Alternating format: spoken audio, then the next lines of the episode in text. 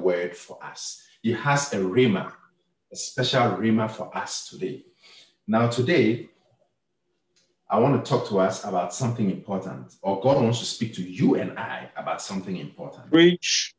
Hallelujah. Amen. Well, then, let's look at Job chapter 41, verse 19. Job chapter 41 and verse 19. Out of his mouth go burning torches, sparks of fire leap forth. Hallelujah. Like I'm saying, let's focus and let's uh, uh, uh, ask God. If I let's ask God now, oh God, speak to me today. May I hear your word and may your word benefit me. Let's ask uh, under a minute. Lord, speak to Oh, me. yes, Lord, speak to me, speak to me, speak to me, speak to my heart, speak to my mind in the name of Jesus. A word is season, oh God. A word for my life, a word for me in the name of Jesus. A word that will instruct me, direct me, speak to me particularly. Oh, a word, oh God, in season, oh God, according to your divine purpose and intent, oh In Jesus' name, amen. Like I was saying, if you are if you are if you are watching in church, stay tuned because this is going to be very important for us. If you are Amen. social media, stay till the end, stay your course, Amen. and finish this message because it is going to change your life. Amen. Hallelujah. And it's going to be a blessing to you in Jesus' name. Now, let's also turn our Bibles to, to get the, the message to Matthew chapter 10, verse 16. Matthew chapter 10 and verse 16 says, Behold, I send you forth as sheep in the midst of wolves. Be ye therefore wise as serpents and harmless as doves. I repeat that. Behold, I send you forth as sheep in the midst of wolves. Be ye therefore wise as serpents and harmless as doves. And then Job 41 19, NASB says, Out of his mouth go burning torches, sparks of fire leap forth. So God is telling you and I that we should be wise like serpents. We shouldn't be like serpents, but we should take their wisdom. The way serpents are able to camouflage and are able to, to, to, to thrive by hiding and, all their wisdom. God is telling you and I that we should be wise as serpents and harmless as doves. Then God is also telling you and I that our mouths have power. Our mouth, going out of our mouth, can be burning torches against the enemy. Can I have an amen? So today I want us to just waiting for the meeting so that it be a bit easier. Amen.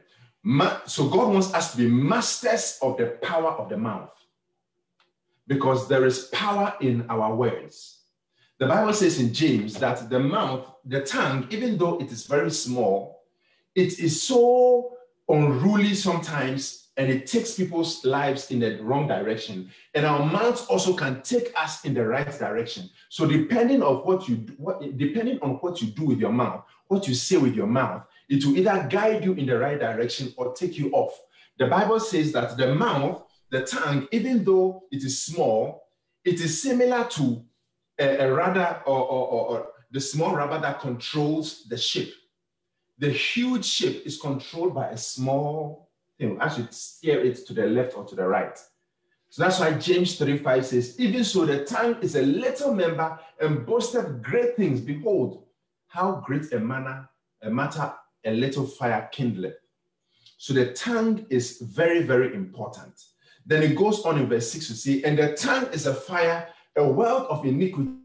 So is the tongue among the members, that it defileth the whole body and setteth on fire the course of nature, and it is set on fire of hell. Then verse 7 For every kind of beast and of bird and of serpent and of things in the sea is tamed and have been tamed of mankind. So things that are stronger than human beings have been able to be tamed by human beings. A bear, a lion. Hallelujah. Verse 8. But the tongue can no man tame, and it is an unruly evil full of deadly poison. Verse 9. Therewith bless we God, even the Father, and therewith curse we men, which are made all after the similitude of God. So he goes on to talk about the tongue. So now we need to know how to master the tongue. Can I have an amen? Mastering the tongue is going to either set you and I in the right path or away from the right path. The Bible says that death and life are in the power of the tongue. What you and I say can frame our world. Hallelujah. Jesus said, Out of the abundance of the heart, the mouth speaketh. What is in your heart will come out of your mouth. Then, what is in my heart and in your heart will determine where we would be in. What is in my heart now will determine whether I will be successful in the future or a failure in the future. Will determine how high I can go, how far I can go in this life. All that is in my heart. Now, you and I cannot really know what is in our hearts except it comes out of our tongue. Because out of the depth and the abundance of our hearts, our mouths will speak. Hallelujah. Snakes are wise because they use their mouths as weapons to fight, to win, and to dominate their enemies. Snakes. Snakes have venom and they have a way of dominating their enemies. So any Christian will be uh, wise when they use their mouths as a weapon to fight and to win and to dominate. Hallelujah. Our mouths can be used. That's why God says that we can use our mouths to make success, or we can use our mouths to be failures. Hallelujah. Every Christian has been given some power in their mouth. Hallelujah. Even our salvation comes to us when we open our mouths and confess what we believe in our hearts. Romans chapter 10, verse 9 and 10. Romans chapter 10, verse 9 and 10, that if thou shalt confess with thy mouth the Lord Jesus, and shall believe in thine heart that God hath raised him from the dead, thou shalt be saved. For it is with the heart that man believeth unto righteousness, and with the mouth confession is made unto salvation. Hallelujah. To be wise as a serpent, you must use the gifts and the grace God has given to you. You and I must learn to develop the power of the mouth. Look at Proverbs chapter 6, verse 2. Proverbs 6, verse 2 says, Thou art snared by the words of thy mouth, or thou art lured or uh, uh, as a bait and trapped by the words of thy mouth. So God is saying that what we say can ensnare us, can entrap us, can, can make us a bait that has been taken. Thou art taken with the words of thy mouth. That word taken is to be caught, to be caught as a bait, to be, to be taken over. So the Bible is saying that by the words of thy mouth, we can be entrapped and snared and taken and caught. By who? By the devil. By wrong things, by wrong circumstances. You and I just by what we see. You can be at work doing very well at work, and by the words of your mouth, it will be a different story. Failure will come. You can be in a marriage, and based on what you see, it can destroy your marriage or it can bless your marriage. Based on what you and I see, we can frame our worlds. Hallelujah. Some people are able to use their mouth as a weapon more successfully than others because we also must use our mouths in spiritual warfare. That's why the Bible, Jesus said, Look, whatever you bind on earth shall be bound in heaven. Whatever you loose on earth shall be loosed in heaven. You and I have the power to bind, to loose in the name of Jesus. I don't know, I'm preaching to somebody. Let us become strong proclaimers and confessors of the word of faith. Hallelujah. Now, I want to give us four ways we can use the power in our mouths. Four ways. Remember that we are talking about masters of the powers of the mouth. And it is very, very important. Many people use their mouths to lie.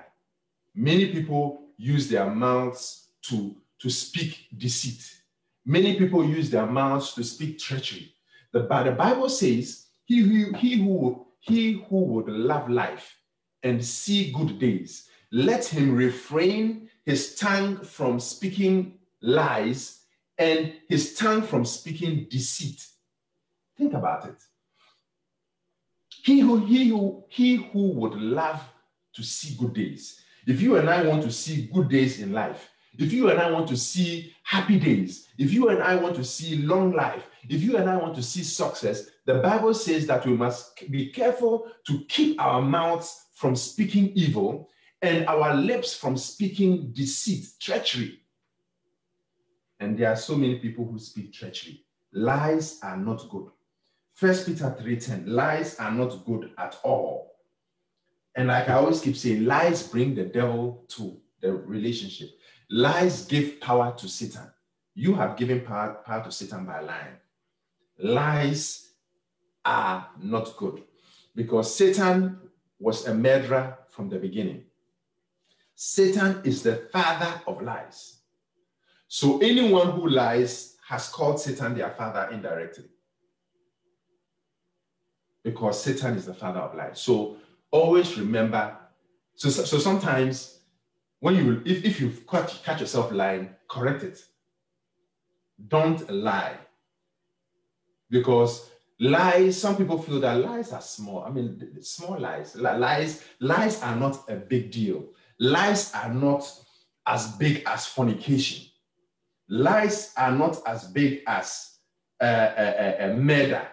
Lies are not as big as witchcraft. Let me show you a verse in Revelation. Let's turn to Revelation.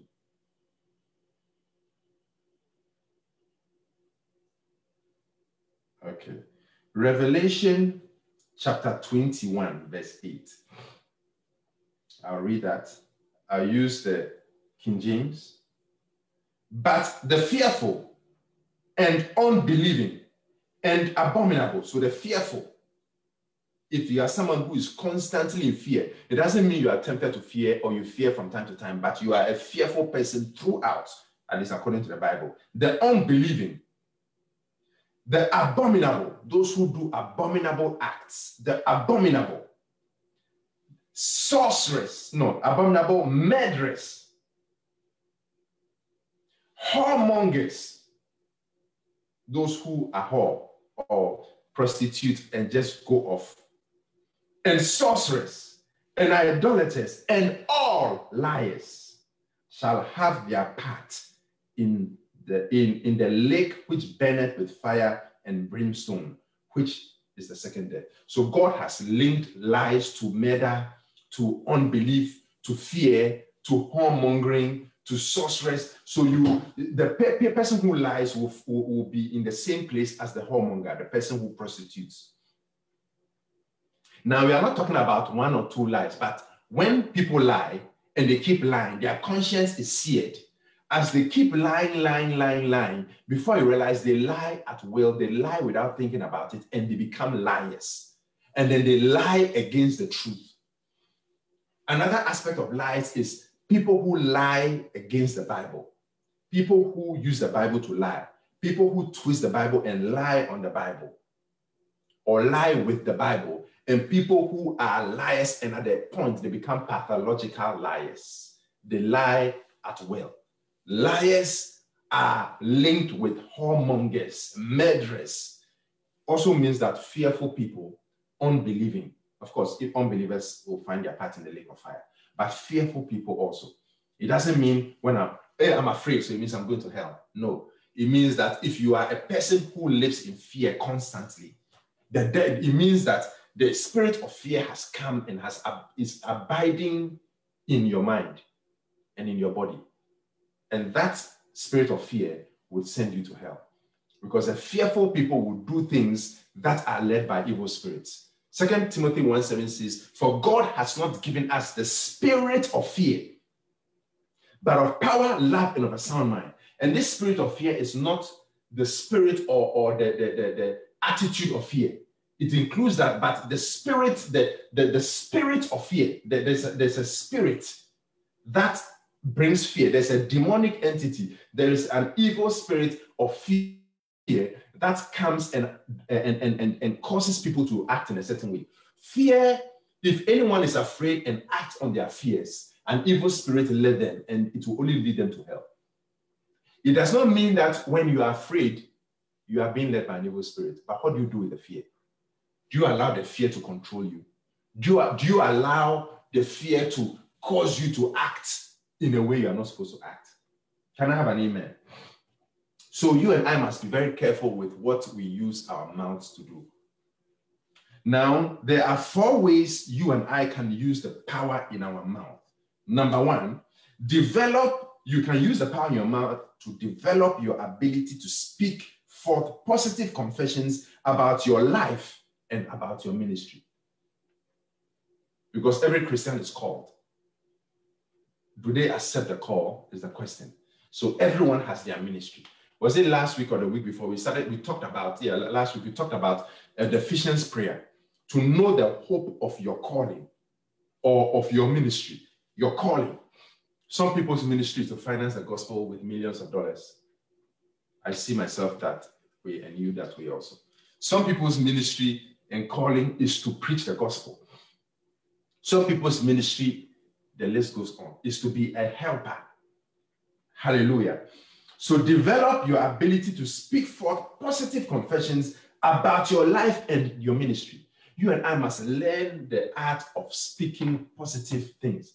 Oh, whether when you are bathing, whatever you are doing, Father God, I thank you that my body is perfectly healthy, that my cells are divinely healthy, that my cells are healthy, and I, I, thank you for healthy cells. My bones are healthy, my nerves are healthy, my brain is healthy, my organs are healthy, my ligaments are healthy. Thank you, oh God, in the name of Jesus, confessing it on a regular basis, on a regular basis, that your organs are healthy, that your cells are healthy. Cells are better, cells. Cancer is cells gone, gone crazy. Damaged cell, instead of dying, and then new cells come in, the damaged cell does not die and decides to multiply. It takes another tangent. Hallelujah. Amen. So, very, very important. Now, what verse can we use for that? Mark chapter 11, verse 23. Mark chapter 11, verse 23. For verily I say unto you, that whosoever shall say unto this mountain, Be thou removed, and be thou cast into the sea, and shall not doubt in his heart, but shall believe that those things which he saith shall come to pass, he and therefore she shall have whatsoever he saith. Now let's analyze this verse properly. Very important. Jesus is saying, For verily I say unto you, that whosoever, now this is very important. Before we find out what the whosoever means, let's look for what the word whosoever means.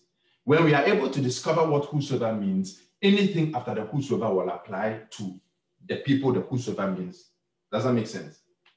Now, whosoever, that word whosoever means everyone. Now, John chapter 3, verse 16, that word whosoever is there. For God so loved the world that he gave his only begotten Son, that whosoever believeth on him should not perish but have everlasting life. So, if that whosoever is for those of yesterday and yesteryear or their Bible days, then we are all cut off salvation. That's rubbish. That word whosoever means any human being no matter who it is, any human being, so long as they uh, accept Jesus Christ, they are saved. For God so loved the world that he gave his only begotten Son, that whosoever believeth, the key is believing, whosoever believeth on him should not perish, but have everlasting life. That word whosoever applies for you and I. That's why you and I can say without a doubt that we are saved. Now, Mark 11 23, that same whosoever is there. So anything after the whosoever, means me oh, if Mark, John chapter six, uh, John chapter three, sorry, John three sixteen. If John chapter three verse sixteen means me, then you bet that the whosoever in Mark chapter eleven uh, uh, verse 23 means me? Why should it be that the whosoever in uh, John 3:16 that means me, and then the whosoever in Mark chapter 11, verse 23 does not mean me? According to who? The devil? Most likely. Now let's read it again. For very I say unto you that whosoever, now anything after whosoever applies to you, whosoever shall say, who glory to God, shall say unto this mountain. Jesus was looking at a literal mountain. Whosoever shall say unto this mountain, be thou removed.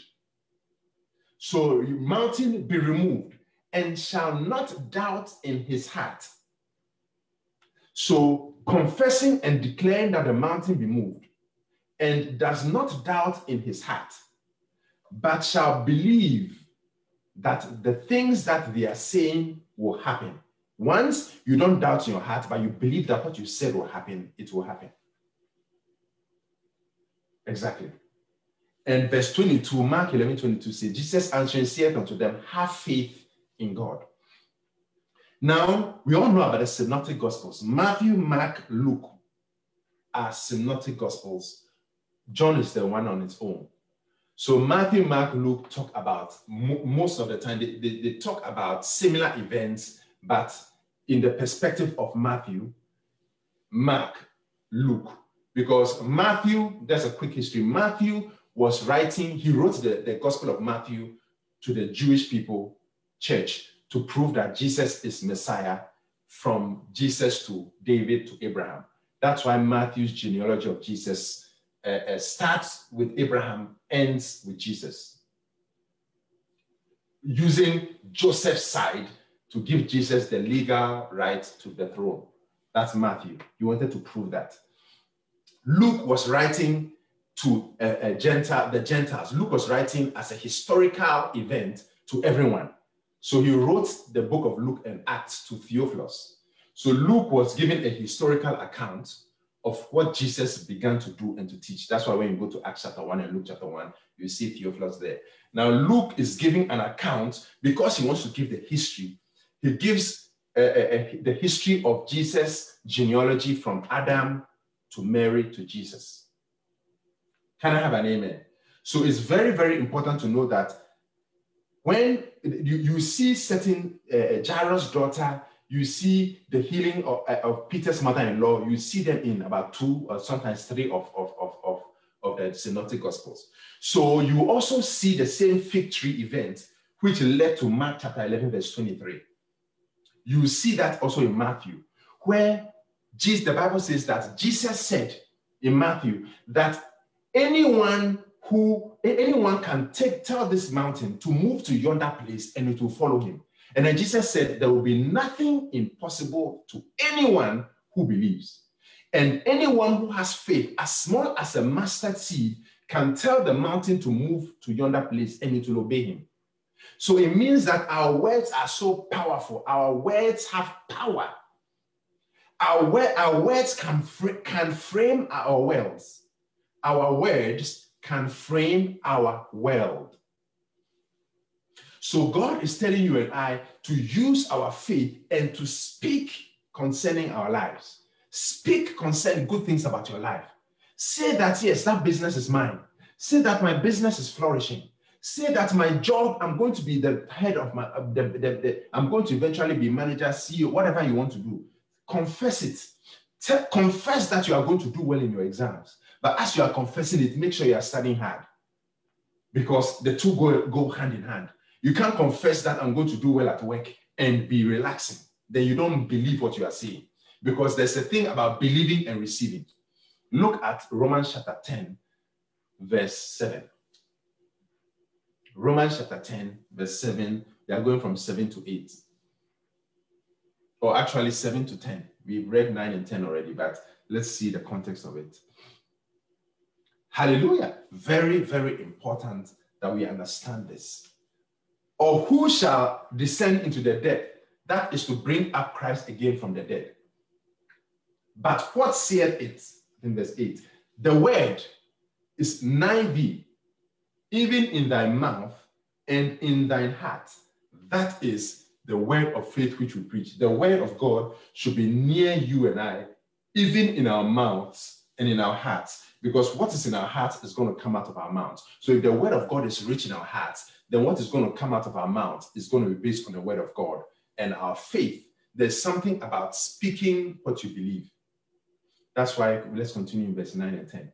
That if thou shalt confess with thy mouth the Lord Jesus and shalt believe in thy heart that God has risen from the dead, thou shalt be saved. For with the heart man believeth unto righteousness, and with the mouth confession is made unto salvation, or confession of what you believe is made unto salvation. So you and I must confess what we believe to be saved. Very, very important. So it means that the word of, God should be rich in me, and then I'll be able to confess the word. Glory to God. I shall live and not die. I shall declare the works of the Lord. Oh, I am rich because Jesus Christ was rich and he became poor so that through his poverty I will be rich. You are confessing. I will be the head and not the tail. In fact, not I will be, that's hope. Faith, I am the head and not the tail. I am the lender and not the borrower. Because hope is future, faith is now. I am. I have wisdom. The Bible says, in wisdom's left hand are riches and honor, and in his right hand, long life. I have long life. Everything is working together for my good. Thank you, oh God, that no matter what is happening, all things are working together for my good. You are using the Bible to confess positive things about your life. Thank you, oh God, that you've not given me the spirit of fear. Meanwhile, you are afraid, but you are confessing. Thank you, oh God, that you have not given me the spirit of fear, but you have given me the spirit of power, love, and of a sound mind. Thank you, Lord, that fear cannot touch me. There you go. You are confessing. Oh, I feel sad. I feel depressed. I feel down.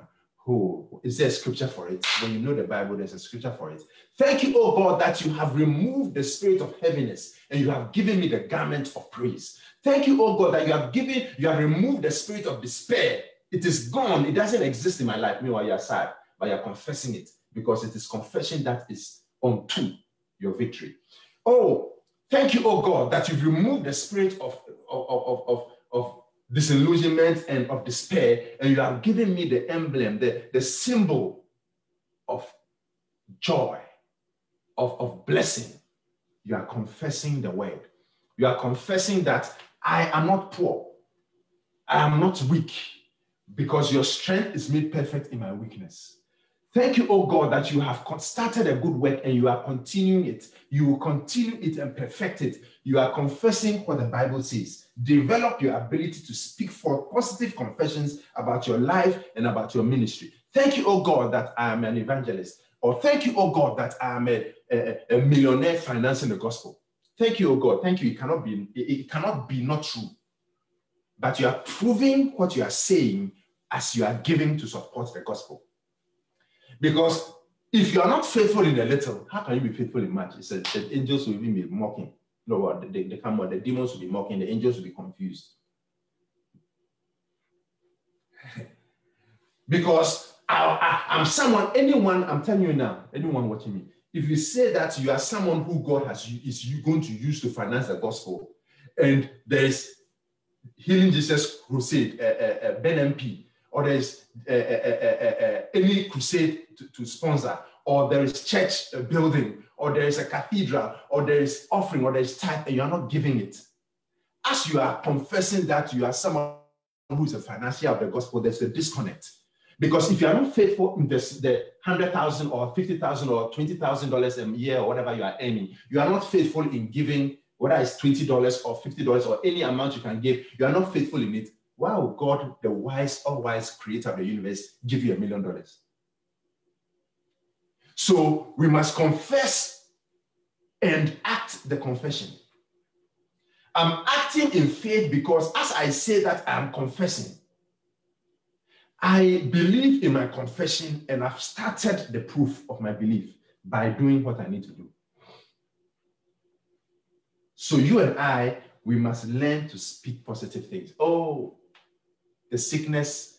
Oh, my sickness has come again. My sickness. No, that is giving power to Satan.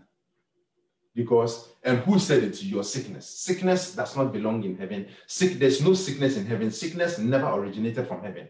Sickness did not originate from you and I, but from the devil through Adam's sin. So, how can it be that it is your sickness? Why have you accepted it? Why is it yours? I preach it. Hallelujah. Why not the sickness? The sickness is trying to come, but thank be blessed be God that Jehovah Rapha is my healer, my physician. That's how to talk. First, acknowledge that the sickness is trying to come. When Kenneth Hagin said that he's not had a headache in 50 years or 40 years, it does not mean that he was not tempted to have a headache. It means that a headache will come, and then you say in Jesus' name, I rebuke this headache in Jesus' name. I will not allow the headache to come. And then the headache will still be there until it dissipates and disappears. That's what he means by I've not had a headache since 1940 something or whatever he says. So, in the same way, let's confess the sickness is trying to come, but blessed be God, it cannot come. My mind is telling me wrong things. My mind is sad. My mind is, is, is, is, is the, the devil is trying to take over my mind, but the devil is a liar and Jesus is true. And my mind is clean. My mind is pure. My mind is healthy. Who? The bank manager is telling me that I'm foreclosing. But blessed be God, the bank manager means nothing. God is telling me that He will build me houses. God is telling me that, I, you understand, we must learn to confess. And, and, and even more so when things are not going well. That's when the confessions need to come. That's when the positive confessions need to come. The Bible says that Jesus Christ is the apostle and high priest of our profession. Let's look at Hebrews chapter 2 verse 1 or 3 verse 1.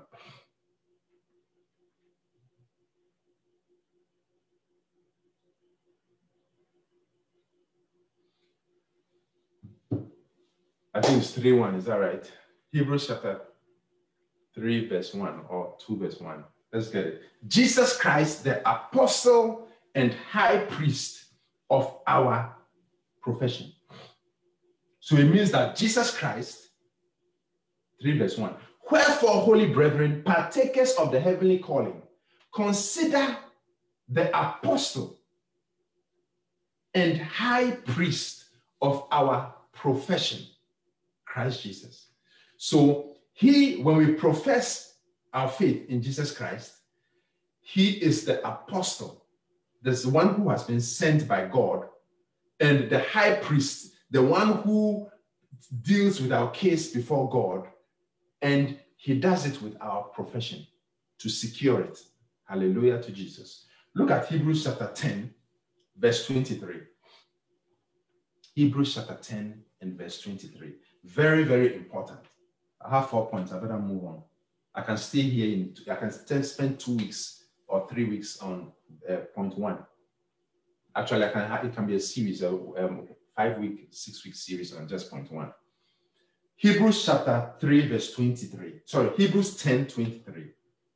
Hebrews chapter 10, verse 23 says, Let us hold resolute. Uh, in fact, let's, let's use the King James for that. Or let's, let's wait for everyone to see it. Hebrews chapter 10, verse 23. I'll read it, uh, uh, uh, King James, and then let us hold fast. That word fast is firmly, securely our profession of faith without wavering for he is faithful that promised.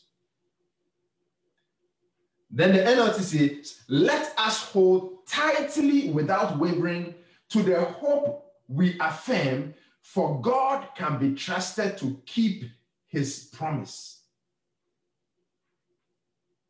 Let us hold tightly, firmly, resolutely to the hope, to the faith we profess, for he is faithful who promised. He is faithful who promised. He's faithful who promised. I said he's faithful who promised. So, ladies and gentlemen, before I move to the next point, develop your ability to speak forth positive confessions. Because Jesus Christ says, hold firmly your confession your profession of hope, of faith, without wavering. hold it securely.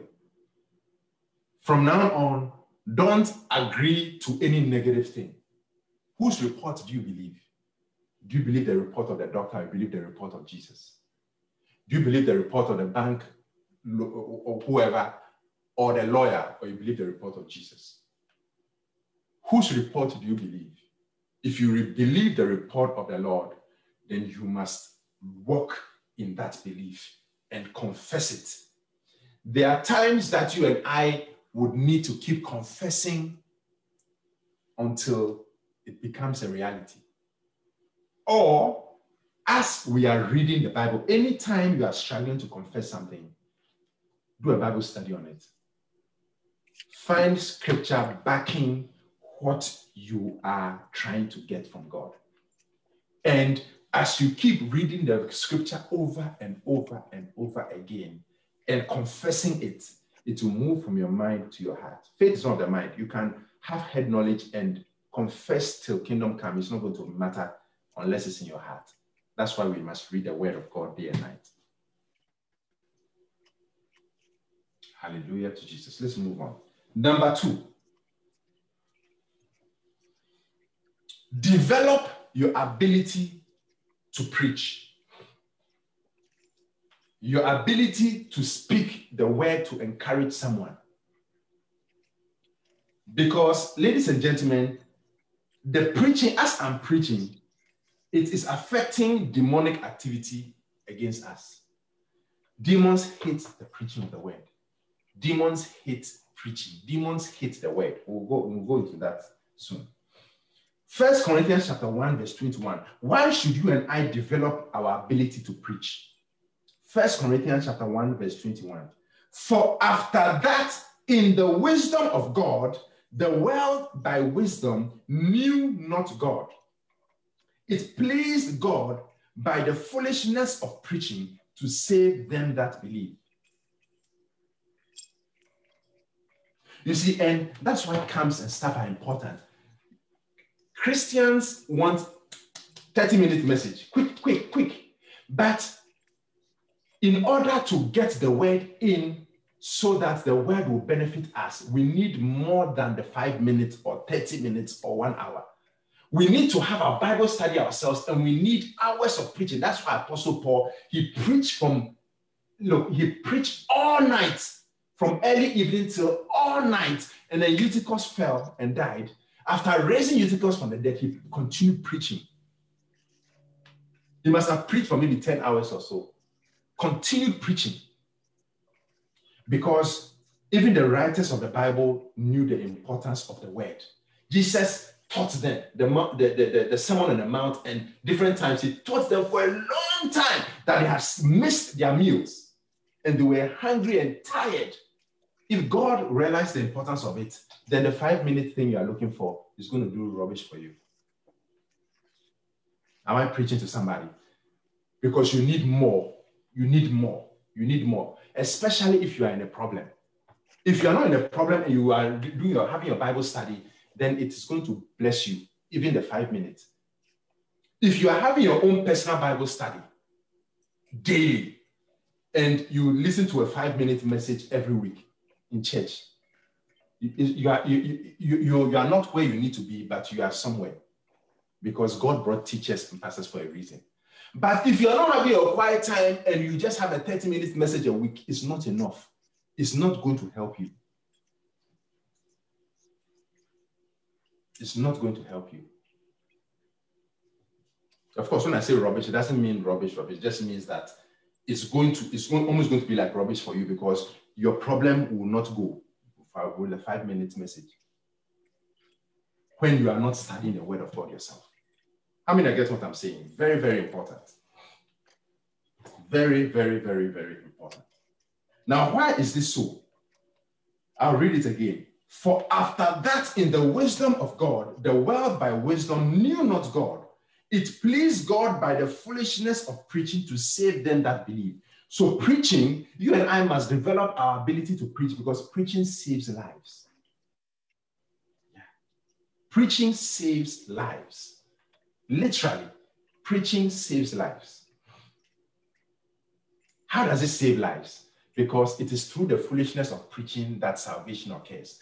It is a preacher who preach and then it will touch someone and it will give, the person will give their lives to Christ. In general, in general, most of the time, not all the time, but most of the time, it is through the preaching of the gospel that people believe and are saved. The second is that preaching releases the power of God. So the power of God needed to take you and I forward comes by preaching, but not by five minutes or 30 minutes sermon. Pastors have been forced to rush their sermons on Sunday. Thank God, at least I have an hour, but in general, 20 minutes, 30 minutes. If it's more than 30 minutes, then people are looking at their watches. Meanwhile, they are praying, God, help me with the problem. God, help me with the problem. What does the Bible says? God sent his word, and his word healed them, and his word delivered them from their distractions. It's the word. The word of God, we all know it in John chapter 1, and in him was life, and the life was the light of men, and the light shineth in the darkness, and the darkness could not withstand the light of the word, which removes every darkness. So that 30 minute sermon without your quiet time is not going to do, it's, it's going to be, it's going to amount to a hill of beans. Now, why do I say that? Yes, Timothy, I'm glad you're laughing. It's true. Now, why do I say that? There was a scientific study done, and I think uh, uh, the Bible engagements, uh, Center for Bible Engagement, there was a, a scientific study done with a lot of people.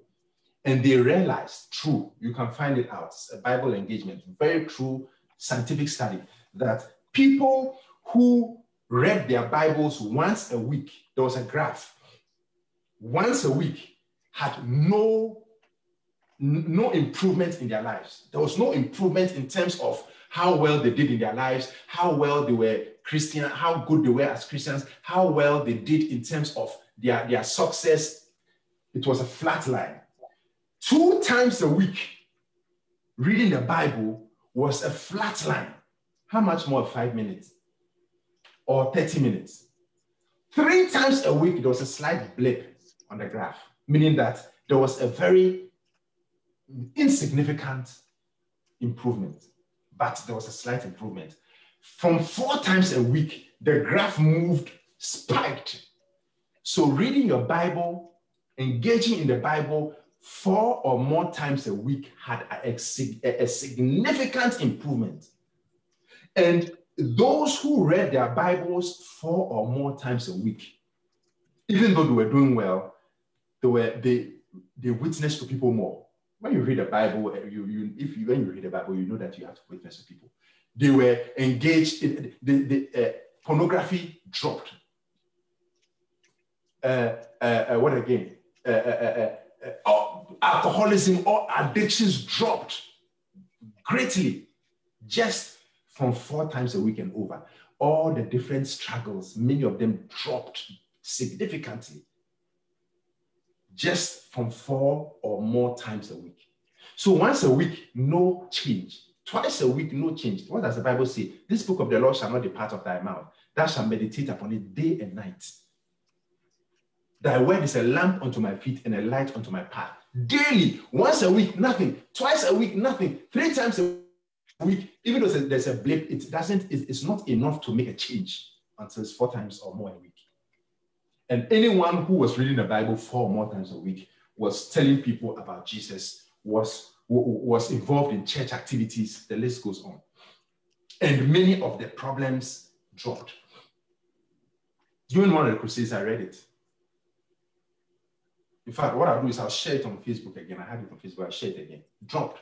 So what am I saying? I'm saying that it is very important. The preaching of the word, it releases the power of God to, to, to help the preaching.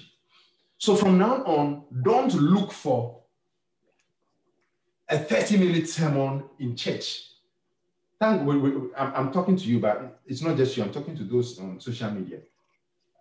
I, I don't preach for 30 minutes. so definitely it might not apply to you all. Unless you are someone who secretly in your mind is like, come on, when is he finishing? Don't shut me down, I'm preaching good here. Hallelujah. It releases the power of God. Now, Romans chapter 1, verse 16. For I am not ashamed of the gospel of Christ For it is the power of God unto salvation to everyone that believeth, to the Jew first and also to the Greek.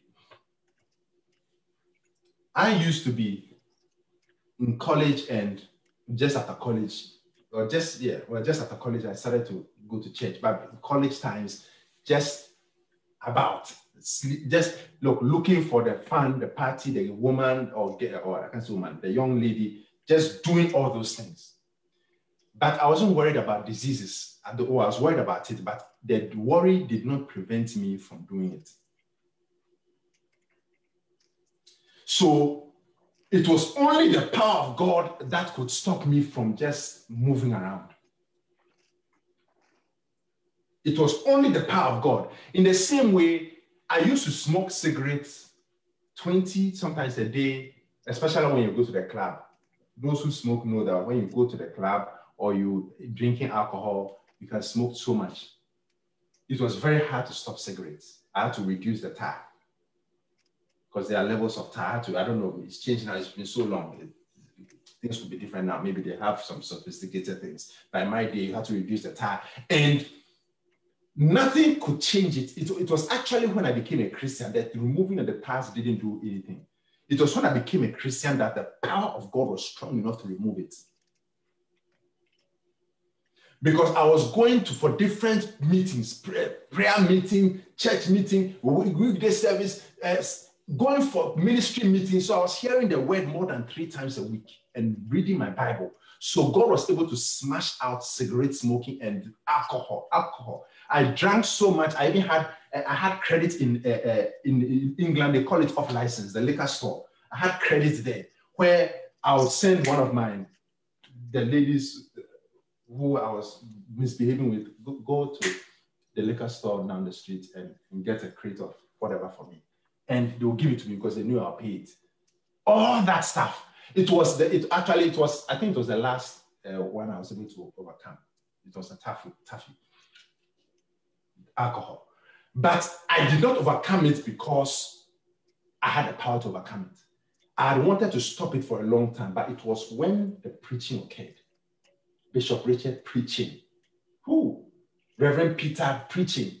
Reverend Fifi Binding giving me advice and talking to me. I'll drive with him from South, is it Kensington, all the way to the, the Apache. Talk. It was consistent teaching and hearing the word, being uh, uh, uh, is it disciple or mentor, uh, fathered by Reverend Fifi, always advising me, advising me. It, that was what smashed the things out. It, it wasn't because of my own power strength I stopped alcohol. The preaching of the word, it is the power of God. And I was honest, I'll, I'll, I'll tell them. I, as I went to the club yesterday, I'm blowing fuse, so excuse me. I was honest. I need help. Pray for me. I wasn't pretending that I wasn't doing that. I was telling them. What do you think? It is the power of God. I said it's the power of God. It is the power of God. Psalm 107, verse 20. The preaching heals and delivers. It, it does. It heals and delivers. He sent his word and healed them. Now, what was happening before he sent his word? They were in distress. Foreclosures at an all time high in those days, whatever the foreclosures meant. Repos skyrocketed. Divorce court was at the maximum. Diseases have spiked and they cry to God. And the Bible says that, and God sent his word, and his word healed them, and he rescued them from their distractions or from the grave. That's why the preaching is important. And then one more with the preaching. Preaching gives hope. Romans 15 4. Preaching gives hope. There are some people who come to church with no hope and they live with hope, but they also get the admonition, the exhortation, the rebuke, the correction. Because the word of God must, there must be some correction, there must be some rebuke, and there must be hope. You can't have all hope. You can't, I can't find it in the Bible. In Timothy, let me show you that verse and continue. All those, everything, you are looking for hope. You hear some people say, Oh, I just need a word of hope to boost me, or it to boost you for a second, and then you go back down because it's not just hope you need, you need rebuke and correction. Let me show you. Am I preaching to someone? Even the Bible says the word of God is profitable for doctrine, for reproof, for correction, and instruction in righteousness. Now, Second Timothy 4 2, before we read that, let me show you that. Preach the word. Apostle Paul telling the pastor Timothy, preach the word. Be prepared in season and out of season. Correct, rebuke, and encourage with great patience and careful instruction. So there are three things the pastor is supposed to do correct, rebuke, and encourage. Encourage is one third. Because if you, even in uh, performance reviews, you can know the things that someone is doing well. And, and if you don't tell them the things they need to improve, they will stay at their level. You need to also tell them what they need to improve to move to the next level. What do you think? So Romans 15, 4, for whatsoever things were written aforetime, if I let me let you digest, let it, let it digest. Did you get that?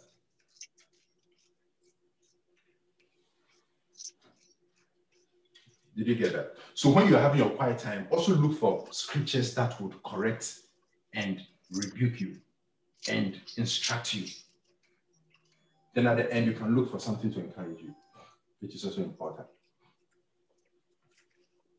Romans 15, 4. For whatsoever things were written in the past were written for our learning, that we through patience and comfort of the scriptures might have hope. I don't want to even go on to start about hope because there's a lot to say about hope. Without hope, you can't have faith. Without hope, the heart is sick. Hope deferred maketh the heart sick. Actually, depression is a lack of hope. But if you find someone who is reading the Bible four or more times a week, hope will come and sadness will disappear. If you can mute, that would be very great. That at least the, wherever the noise is coming from. Number three, develop. Of course, we, we need one or two people to say amen if you can, uh, or just leave it. Just, just I, I want to be sure that there's no noise. Amen. Number three, just two more. Uh, we just have four. Number three, develop your ability to teach. Your ability or your ability to teach your ability to teach. Teach. Ecclesiastes 12 9.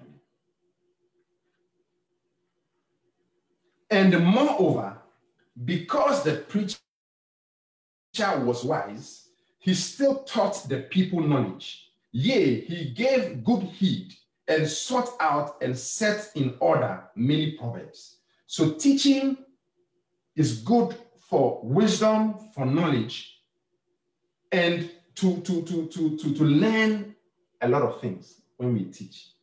Hallelujah. Now, teaching is important. I'll just state them, but there's a lot to say about it. Teaching is important because teaching drives away demons and brings healing. Literally. There was a time I was having a convention in one of the branches, and I was teaching on uh, uh, uh, fear, the spirit of fear. Why the spirit of fear is not good. As I was teaching on it, someone was shaking in the church, fell on the floor, and started foaming the mouth just in the teaching. I didn't do any, I didn't pray. There was no prayer time, just the teaching. Also in the synagogue, when you read Mark chapter 1, verse 21 to 24, no time to read the whole thing, but you can read it at home. The Bible says that Jesus was teaching in the synagogue, and then a demon started to scream and to cry, Why leave us alone? That Jesus, thou son of the most high God, why are you tormenting us? He was teaching. He hadn't prayed yet.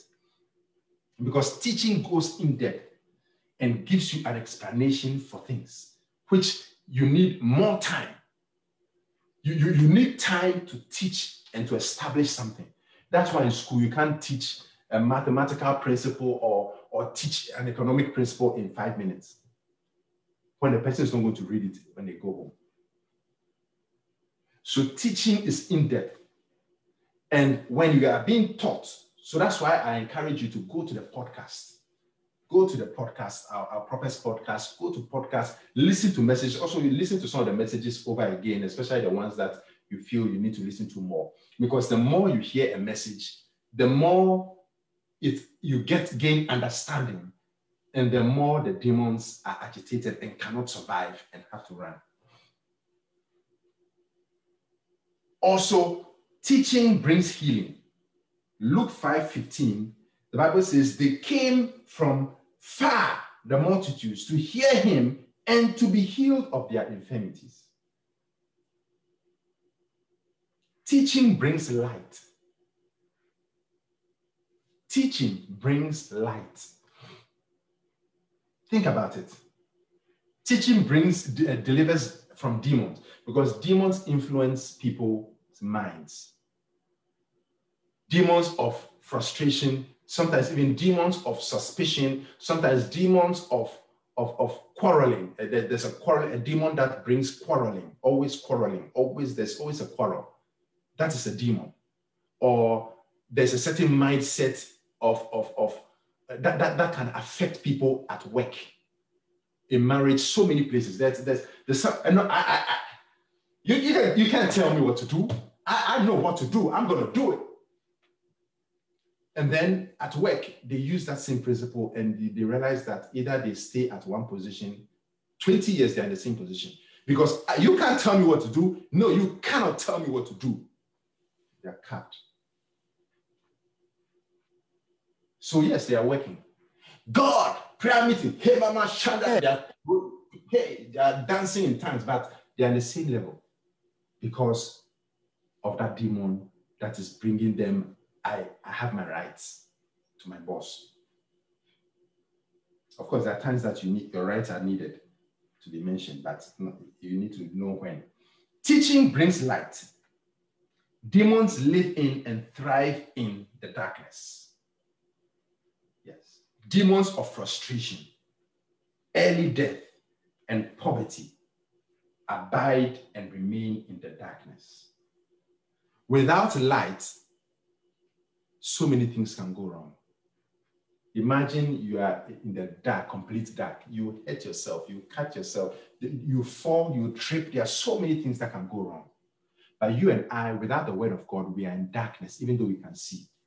It's like we are blinded because who knows the future?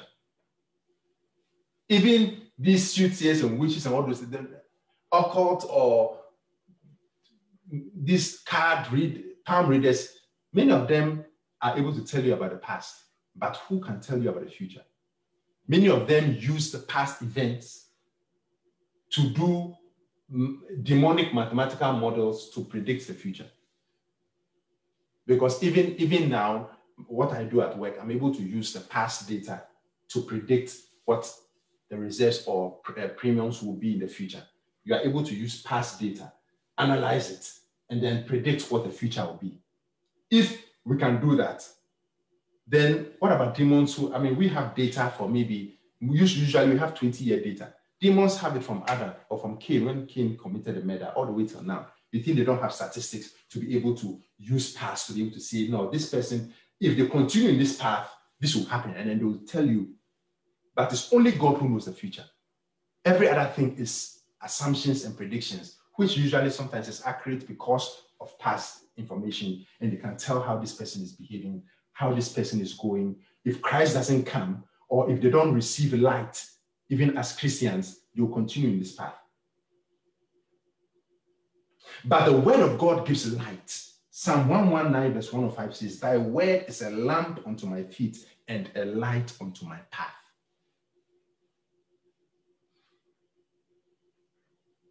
Hallelujah. And a light unto my path and demons of unforgiveness, darkness of unforgiveness, bitterness, hatred, lust, lying, pride, disobedience, sin thrive in the darkness. But when the light comes, according to John chapter 1, verse 1 to 6, when the light comes, it removes the darkness, it dispels the darkness but the light comes through the teaching of the word. Because you and I will need to understand the word for light to come. My problem, your problem is light. My problem, your problem is the light of the word, nothing more. If you are someone who you are struggling with a certain character trait, whether it's lies or whether it is bitterness, whatever it is, it is the light of the word that will blast out the demon of those things.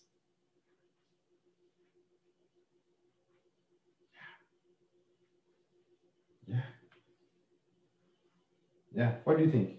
It's the light. More to be said by another time. And finally, Amen, Rev. Amen. And finally, we need to develop positive proclamations over our lives, over the people in our churches, over our families. Positive is different from the first because positive confessions, this one is proclamations. I confess by his stripes I am healed. I'm confessing it as something that is clear, that is real, that has happened because the Bible says so. I'm proclaiming something I'm trusting God for. I'm proclaiming it. Also very important. And that will be found in Proverbs 18 21. Death and life, death and life are in the power of the tongue. Depending on how you use and how I use my tongue, death, that word death is not just physical death, dying, but death, failure,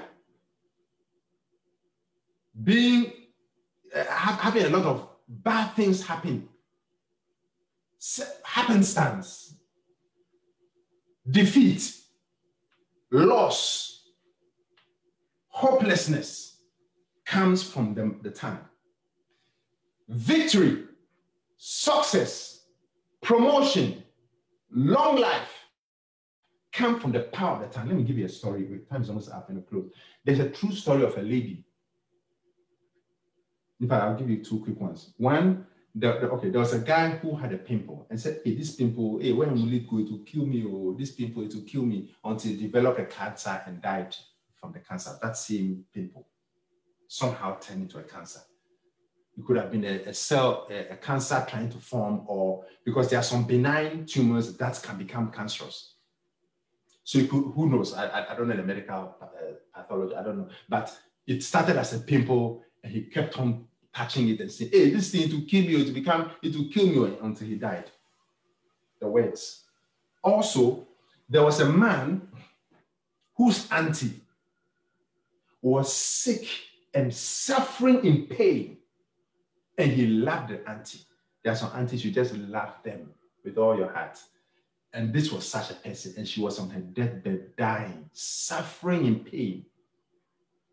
Then the man in one of the painful experiences that Auntie was going through, said, Oh, if I could take her place, oh, please heal her, Lord, if I could take her place. He died before her.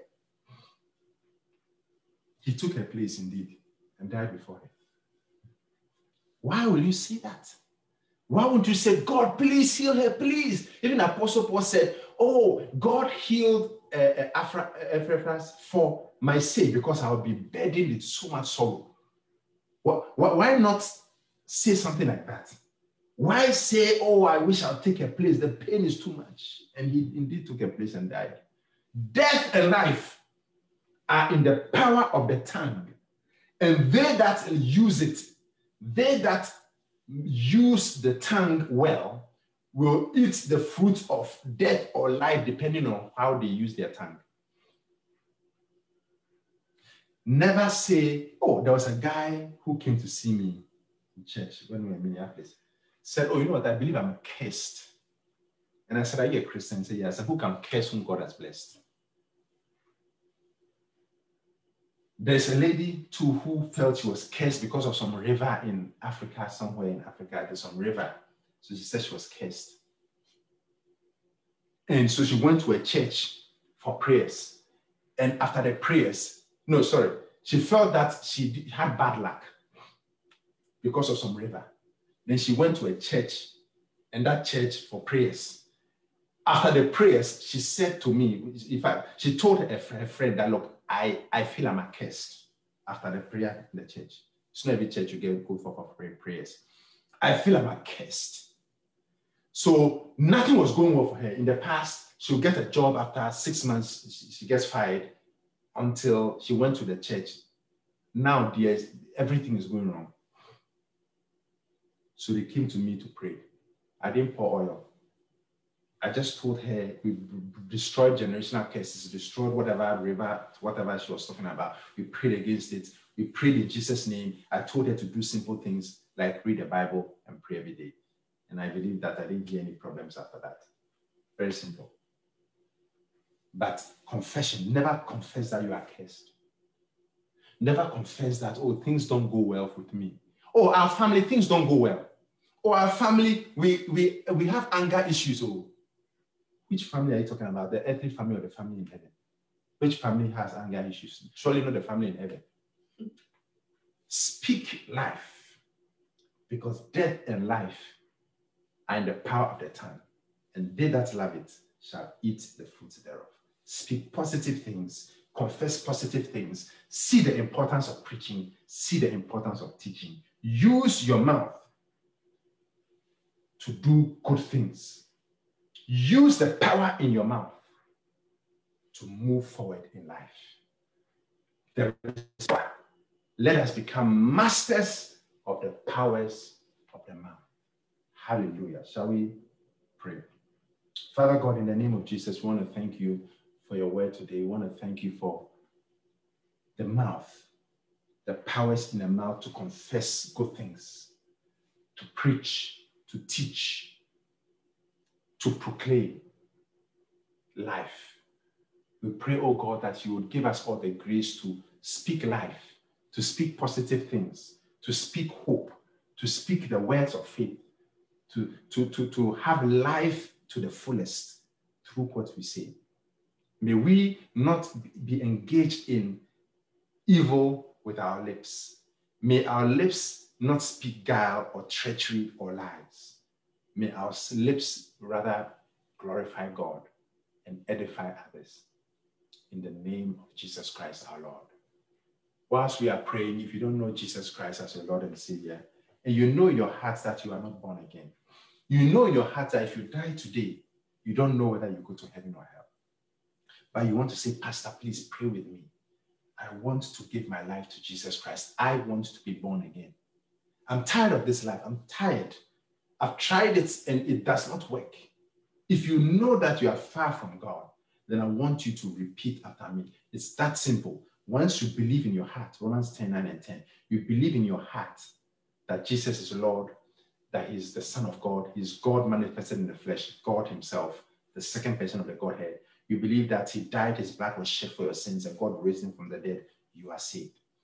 So repeat after me Heavenly Father, I come to you in the name of Jesus Christ. I come to you in the name of Jesus Christ. I confess that Jesus Christ is Lord. I confess that I Jesus confess Christ that is Lord. Lord. I believe that he died on the cross for my sins. I believe that he died on the cross for my sins. I believe that his blood was shed for my sins. I believe that his blood was shed for my sins. I believe that God raised him from the dead. I believe, that God, raised, him, from the dead.